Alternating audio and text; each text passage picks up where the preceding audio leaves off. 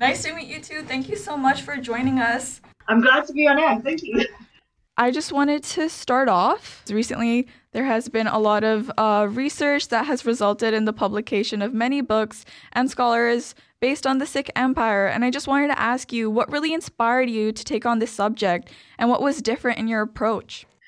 Oh, um, well, there have been a lot of great books published in this area. Mm-hmm. And I must admit, one of them that inspired me when I was an undergraduate student was Patwant Singh's Empire of the Sikhs, mm-hmm. which some of your listeners may have read before. And I, I first picked that up when I was an undergraduate student. Um, but what I wanted to do with my book, with my research, um, was really kind of grow on my own interest, really, on on the women of the empire, starting with Maharani Jind who was the last queen, the last Maharani of this of this, this what we today know as the Sikh Empire. Mm-hmm. Um, the last wife of Maharaja Ranjit Singh, who was the founder of that kingdom. Um, and essentially, you know, I, I, I worked on this research as a PhD student predominantly, and I was fascinated by the story of the last Maharani. She she actually fought against the British um, in the 1840s to defend the independence of her son Dalip Singh's kingdom. Well, he was just five when he came to the throne at Lahore, um, as as of course Punjab at that point was not divided between two countries, India and Pakistan. It was its own sovereign kingdom. Mm-hmm. Um, but when I started digging into Maharani Jind Kaur's story and the women around her and, and within her family, it, it, was amazing. It just kind of blew my mind.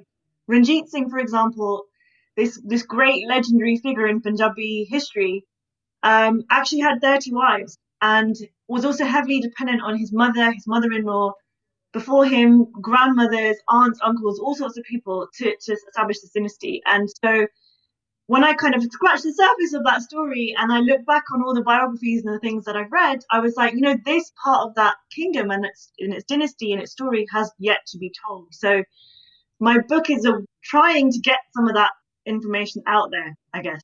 Yeah, and that's amazing. I feel like no one's really like taken on that that subject and I think it's incredible that you're doing that as well. And that kind of ties into the other question. So, as you mentioned, Maharaja Ranjit Singh had so many other queens and like a lot of people mainly recognize Maharani Jind Kaur uh, or as well as uh, Bamba Dalip Singh who was um, Dalip Singh's wife. I feel like a lot of That's people right, yeah. Yeah, so I just wanted to ask um like can you shed some light on how these queens may, who have been mainly unknown throughout history and how, like how did they play an in- influential role within the Lahore Darbar? Wow, so definitely maybe we can get right into it with it. I mean, um, it was it was huge. I mean, it, it it it was fascinating to me.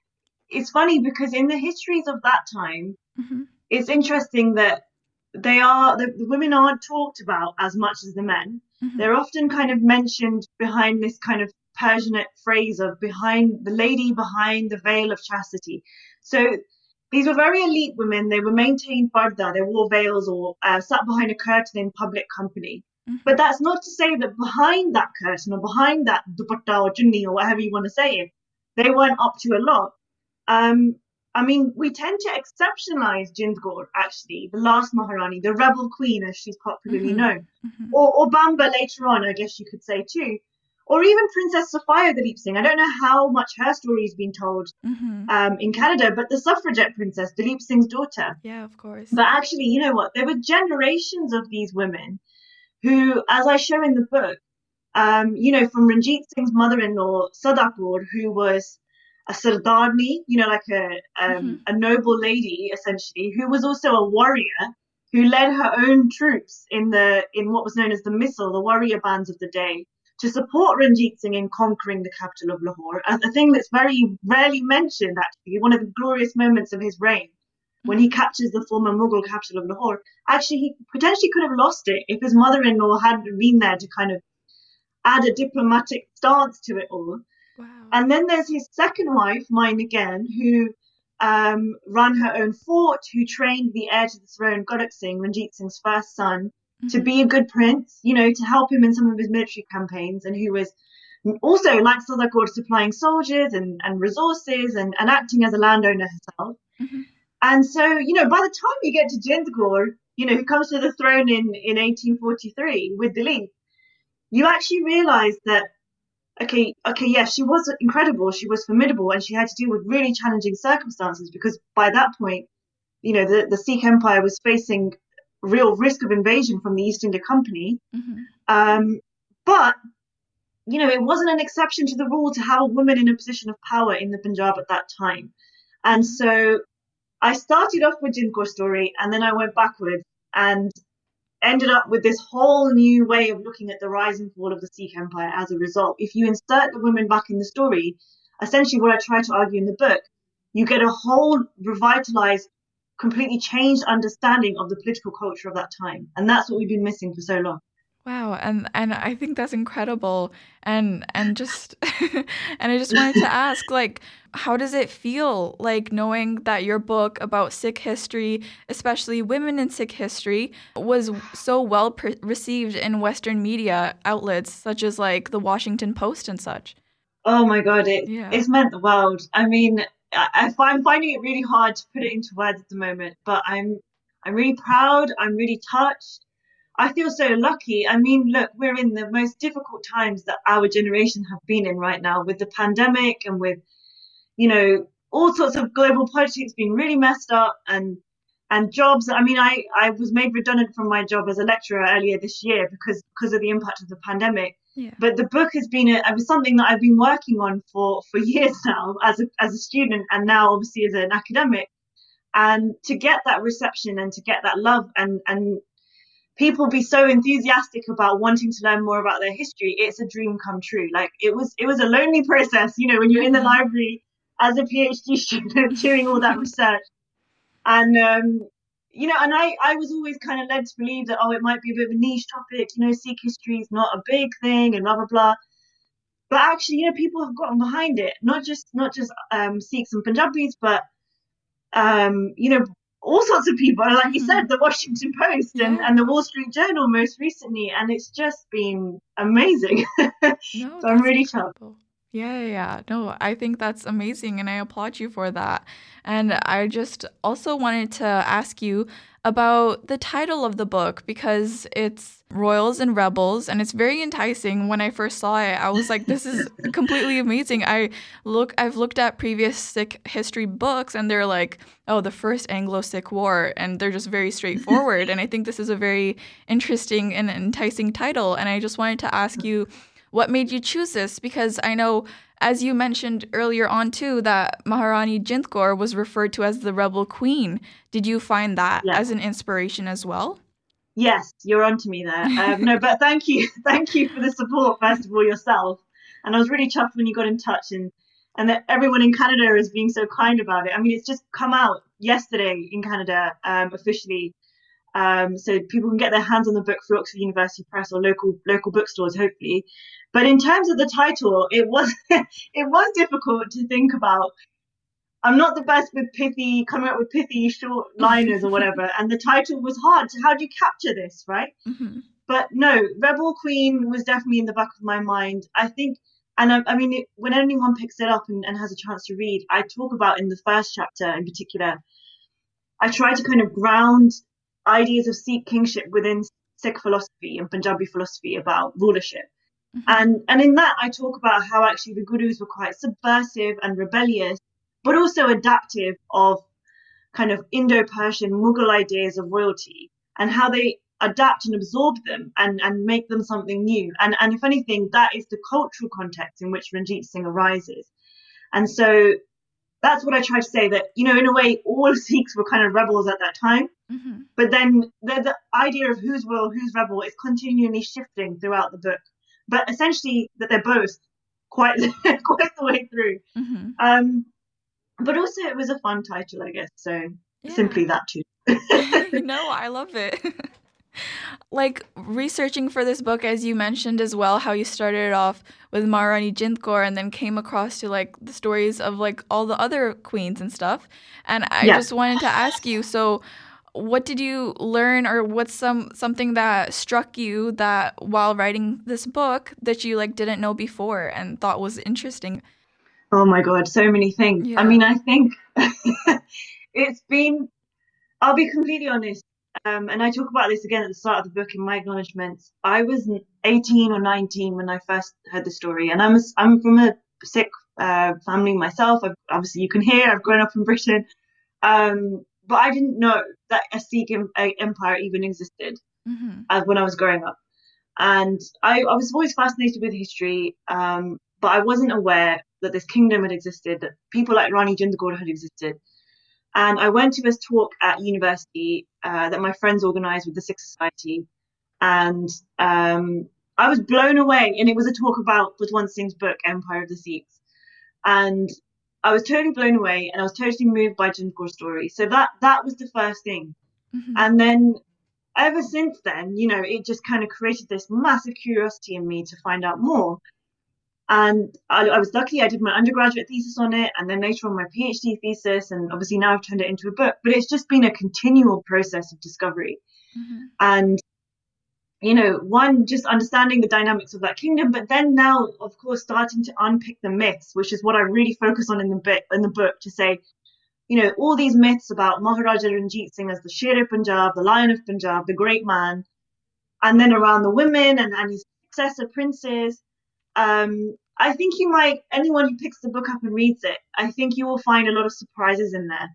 I also don't give all the answers. I mm-hmm. don't claim to be able to answer everybody's questions about this. And to some degree, I don't know if we ever will. History will always have an element of mystery because it's in the past and we can't we can't access, we can't be there, we can't get in a time machine and find out what definitely happened. Mm-hmm. Um, but I think just the process of bringing the stories of the princes and the women back into the picture and putting Ranjit Singh almost in context, I learned so much from that. And I think when you when you look at the family dynamics as a whole of, of that dynasty, and the way that they operated to build this kingdom from scratch within the Punjab, building on the legacies of the Gurus and the Misls and Banda Singh Bahadur and all these important figures within Sikh history.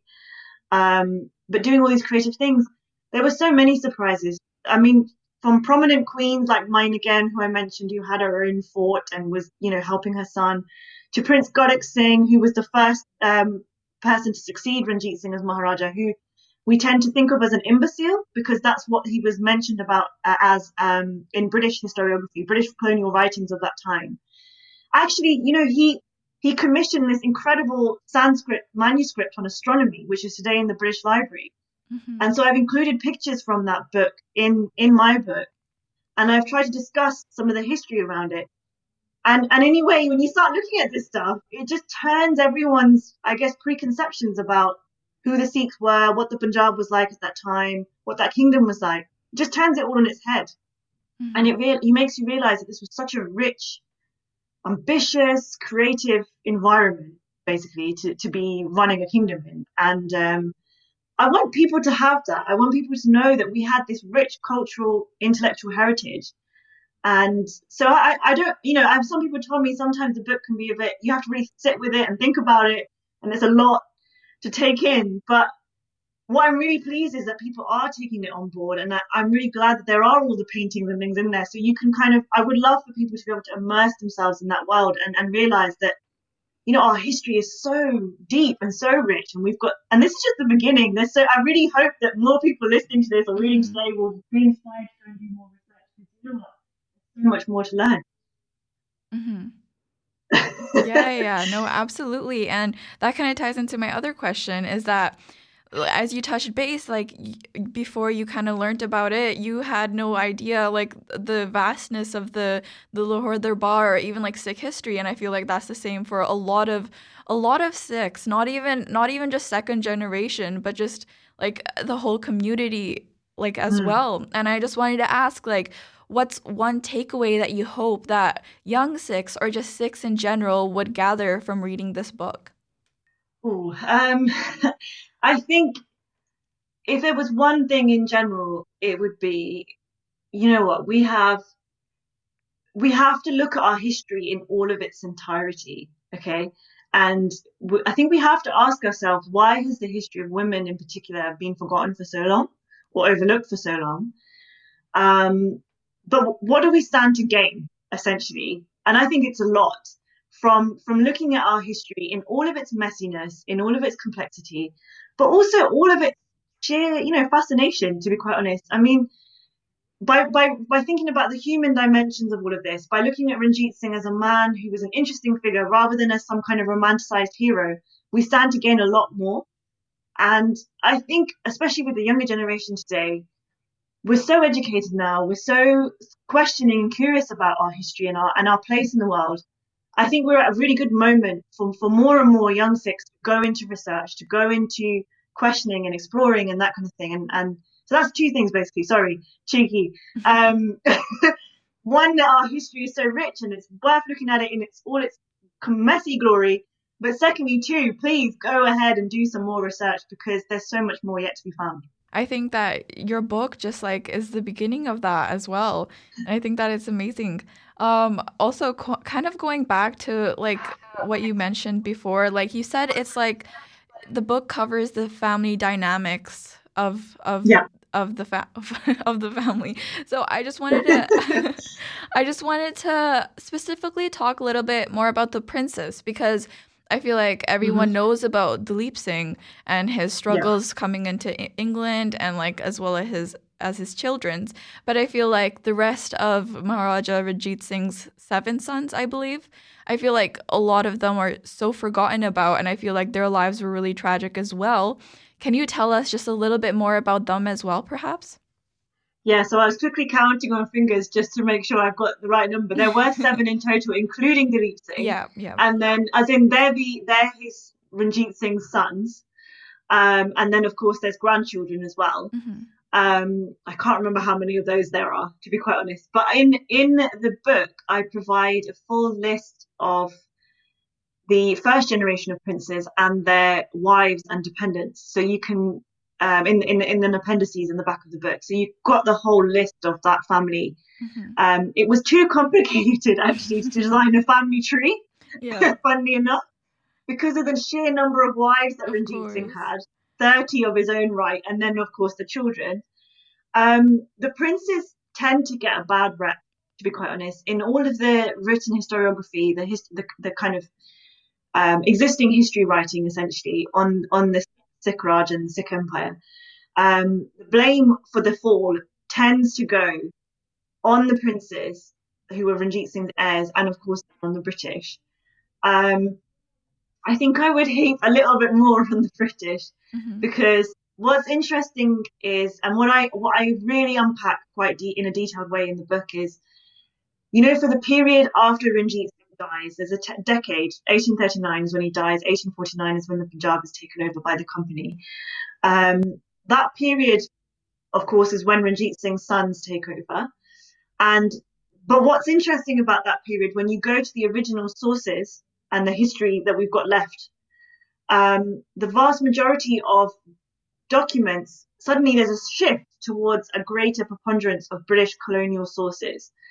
And although you've got really rich, actually, still Punjabi Persian material, there isn't as much in abundance as there is for, say, Ranjit Singh's period. So, and, and what's interesting about that British colonial period and that, that writing is that they increasingly write very negatively about Ranjit Singh's successes. And we have not critically interrogated some of those claims and those biases enough um, really, really venerable and respected historians like Khushwant Singh, for example, who've written amazing stuff on Ranjit Singh and really gone into a lot of depth. They just didn't give the same time, I think, and it's, it's I don't know why. Mm-hmm. They just were quite ready to accept that Ranjit Singh was the man and no one could equal him. But essentially, you know, what I found with my research on Ranjit Singh's period was okay, you know, his sons and his wives and his other family members were really important to help him build the Raj that he built. And so it begs the question well, hang on, if they were doing all that in his lifetime, how did they suddenly do so badly after he died? Well, it doesn't entirely make sense, to be quite honest with you. And I think there is an over tendency of negative bias in the British colonial sources about that period and about those princes when they take over.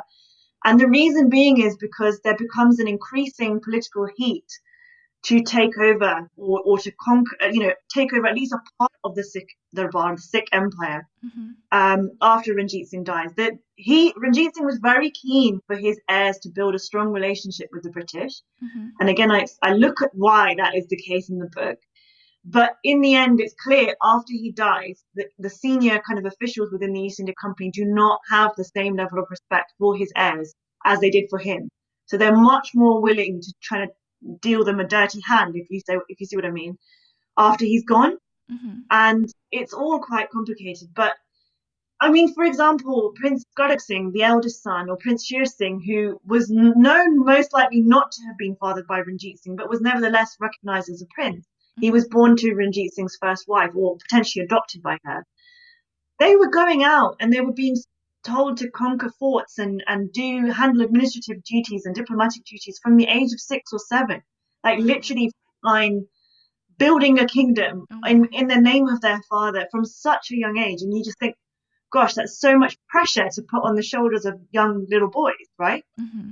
Um, and together with their mothers and, and that kind of stuff. So I really try to bring all that to light in the book and say, well, you know, this was a, this was a it was a family business. Running running the mm. Sikh Raj was a family business, and we have to appreciate that. You see what I mean? Yeah, of course. And I and I think it's it's amazing that you do cover that in your book and you're taking you're looking outside of that negative perspective, which like you mentioned, many historians just like believe and don't do extensive research on that. They just automatically assume that. And yeah, yeah. um I just wanted to kind of talk about this as well as you kind of mentioned that in 1839 Ranjit Singh died and in 1849 just in within 10 years the entire yeah. the vast kingdom from Afghanistan to Tibet just fell like that. And I and yeah. I wanted to ask um do you believe that the British waited for Ranjit Singh's death before taking the step to into like invading Punjab or like the the Lahore Darbar? Because as you said that like do you think that they th- saw the princess as like incapable or or what do you believe? I should be clear about what I say with, with the impact of British colonial politics. Um, it was never inevitable, and I, I, make this case in the in the book that it was never inevitable that the Sikh Empire was going to fall. And, and that was not only because of the way in which the political culture within the Punjab worked and how it evolved, but also because, crucially, British elite, political elites in India themselves were divided about what to do over the Punjab. And there was, as I, as I mentioned to you just now, there was increasing heat and increasing clamor to take over. But it's not to say that everybody was on board. But mm-hmm. what was increasingly apparent in the 1840s, because of the the growing lack of respect for Ranjit Singh's successors was the fact that the British felt entitled to intervene and to push their way into the Punjab and to meddle, essentially. Um, even if they weren't necessarily going to take over the whole kingdom, they wanted to be able to meddle and they felt that they had a right to. And that was not only because of, you know, their relationship with the Punjab immediately, but it was also just because of the way that British politics across South Asia was evolving at that time. The East India Company and the and Maharaja Ranjit Singh's kingdom were pretty much equal, toe for toe, all the way through much of the early 19th century. But in that period of time, by the 1840s, the British have also conquered a massive chunk of the rest of India by that time. They've also gone to war in Afghanistan. They lost the first time, but then they win the second time, and they win very aggressively. They've taken over all sorts of regioning states around the Punjab. So Sindh, for example, which is of course also part of Pakistan today, as well as the western half of Punjab. Um, and and there's this this is increasingly annexationist aggressive mode coming into play. And so when you look at how things heat up, I guess, in, in that sort of northern Indian subcontinental region, um, by the time that, say, Jind Kaur and Dalip Singh come on the throne, not only do they have to battle internal politics within the Punjab, where it becomes increasingly anti-female and misogynist, mm-hmm. um, but also within the subcontinent as a whole, the East India Company is a much more dangerous force to be reckoned with, and it's a different different political balance from when Ranjit Singh is coming in. Right, they were the, the East India Company was not quite as powerful, so what you end up happen, what you end up seeing is okay after the after the first Anglo-Sikh War, um, the British take over half of the Punjab. If anything, the first partition of Punjab happens in 1846, not in 1947.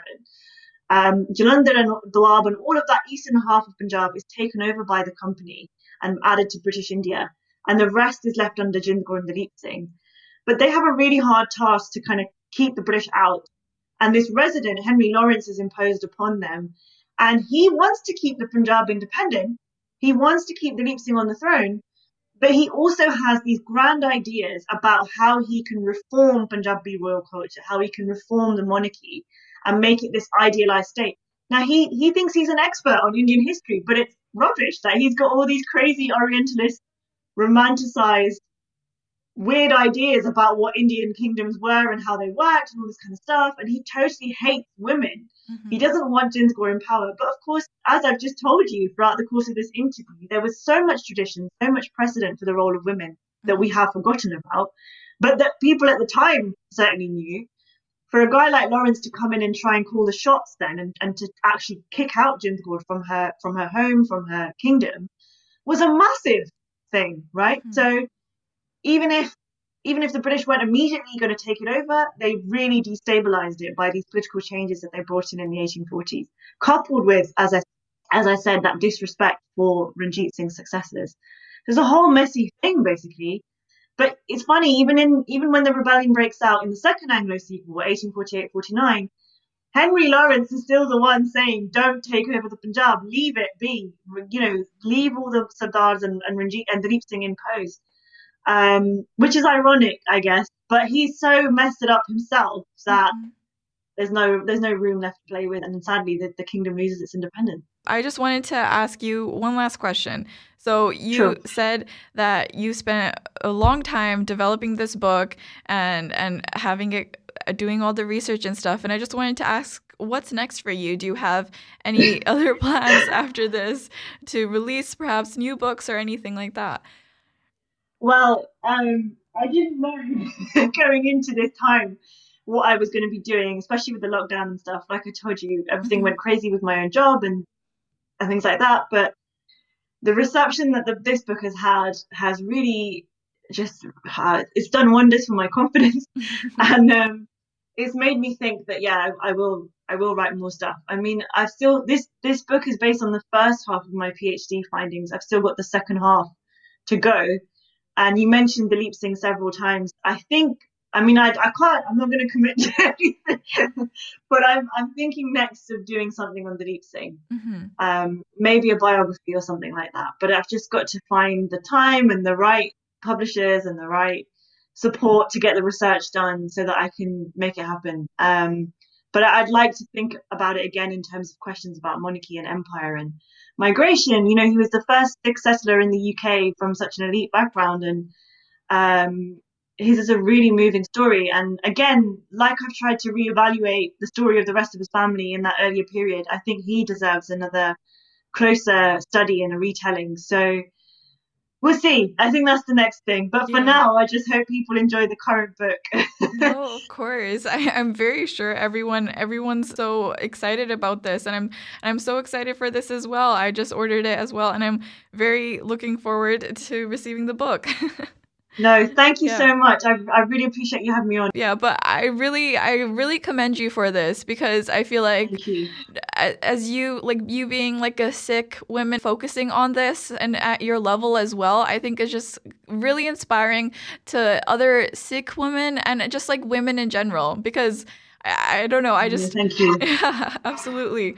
No, I'm really chuffed to hear that. I, and that's that's a dream. If more more of our girls start writing books and and feeling like that they can see themselves in their stories and that they can be empowered by it, then that's just, yeah, it makes me emotional to think about, but I'm, I'd be really happy if that happened. I genuinely would. Yeah, and it is happening. So, so thank you so much for starting this for us. Brilliant. No, thank you. Thanks for having me on, and thanks for you know sharing all this love all the way from Canada. It's just so nice. No, of so course. Nice. Okay, thank you so much. It was amazing talking to you, and I hope you have an amazing day. No, night. It's night. Night, yeah. Dinner, yeah. dinner time for us now. It's roti time. oh, yeah, yeah. Of course.